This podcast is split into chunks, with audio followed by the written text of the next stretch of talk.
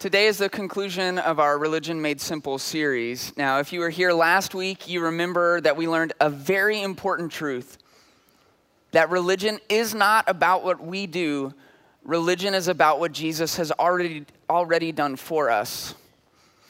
And every time someone goes to the baptismal waters, we are reminded of that. It is uh, a picture and a display of all the things that Jesus has done for us. And so, if you're new to church or you're new to this idea of who Jesus is, let me just remind you what Jesus has done for us. You see, because of our sin in our lives, the wrong choices and bad decisions that we've made, we're all separated from God and that separation creates a gap between ourselves and God that there's nothing we can do to fix. And so, because we are incapable of reaching God, God sent Jesus down to us. And when Jesus came, he bridged the gap between God and ourselves. And so, over 2,000 years ago, Jesus came to this earth. He lived a perfect life. He died on a cross as the payment for our sins. And then three days later, he was raised back to life, showing us that we can live a new life and that we can live an eternal life with him someday in heaven. Jesus came down and made religion very simple. All we have to do is believe in our hearts that Jesus is who he says he is and that he's done what he says he has done. Religion can be simple because it's not about what we do, religion is about what Jesus has already done for us. And so, quickly today, I want to share one of my favorite stories about the simplicity of religion and about baptism. So, in the Bible, in the book of Acts, chapter 8, we meet a young Christ follower named Philip. It says in verse 26 As for Philip, an angel of the Lord said to him, Go south down the desert road that runs from Jerusalem to Gaza. And so he started out and he met the treasurer of Ethiopia, a eunuch of great authority under the Candace, the queen of Ethiopia. Now, the eunuch had gone to Jerusalem to worship, and he was now returning. Seated in his carriage, he was reading aloud from the book of the prophet Isaiah. Now, there's a lot there, but there are some really important characteristics about this traveler from Ethiopia that we need to understand so we get the true impact of this story that we're reading in Scripture today. So, I want us to focus on three things. First, it's clear that at some point, this traveler from Ethiopia had come to a belief in God.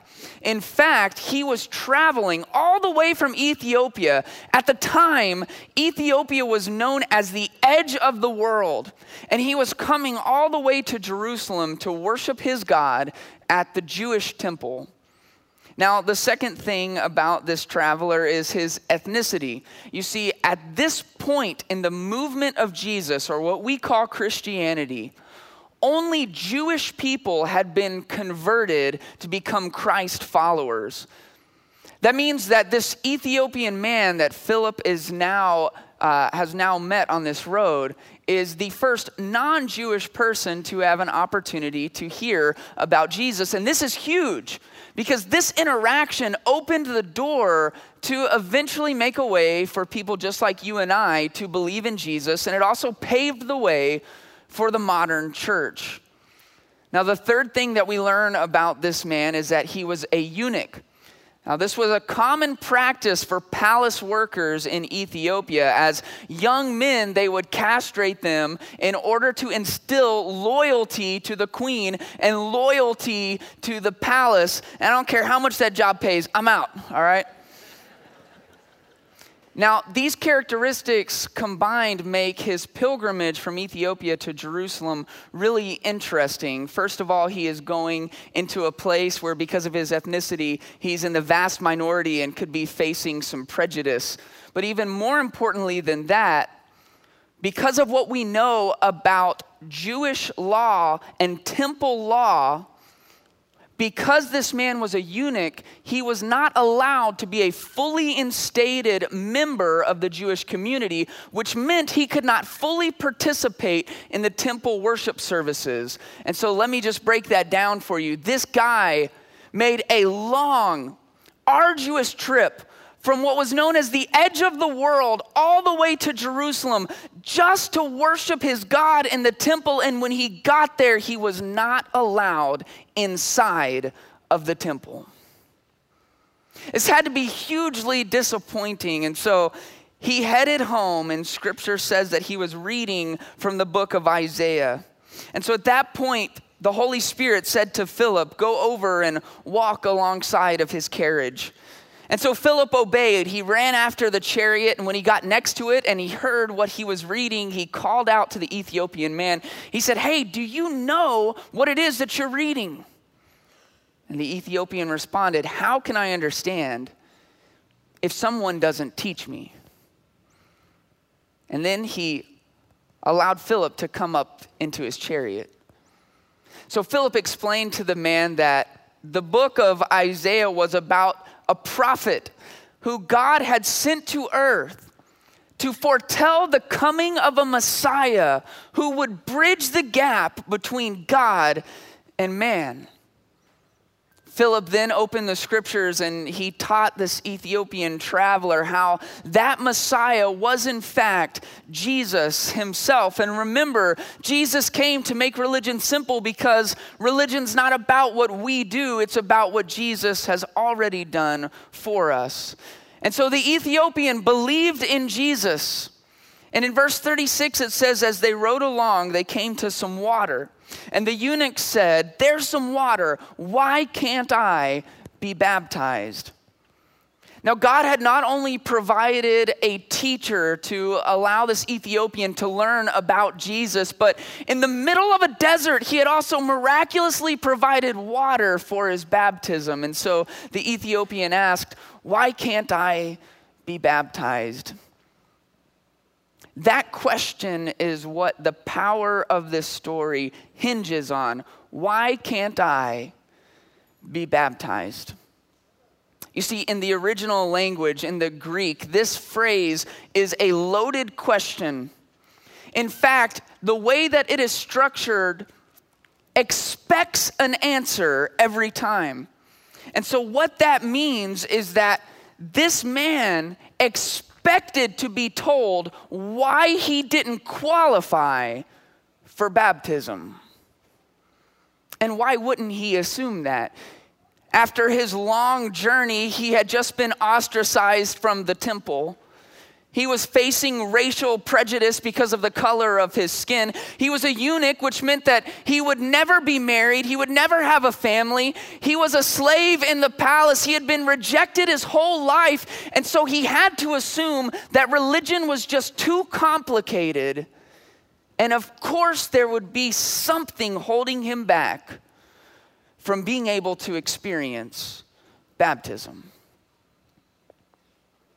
But listen, Jesus came to make religion simple.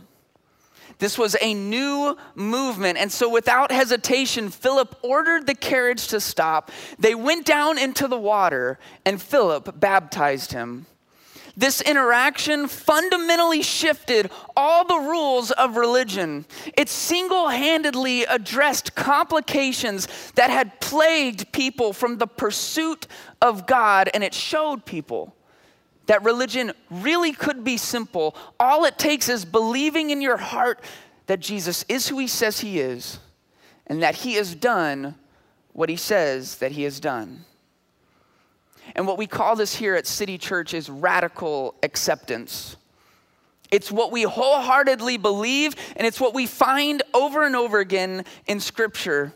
And so I wonder today how many of you have believed in Jesus, but you relate to this Ethiopian traveler. Maybe all of your life you have felt like you don't have what it takes to measure up to religion's complicated standards. You're not wealthy enough, or you don't look the part, you're not smart enough. Maybe you have radical views on things. Maybe you've been married too many times or had too many children with too many different people or you've done too much time in jail or maybe you have too many tattoos or you're addicted to something or maybe people have spoken lies into your life and so you just assume that you don't qualify for certain things in religion. Maybe you have a disability, or maybe you've been oppressed because of the color of your skin. Here's what you need to know none of that has to complicate your religion because your religion isn't about what you do. It's not about what you've done. It's not about what your story looks like at this point in your life. Religion is all about what Jesus has already done on your behalf.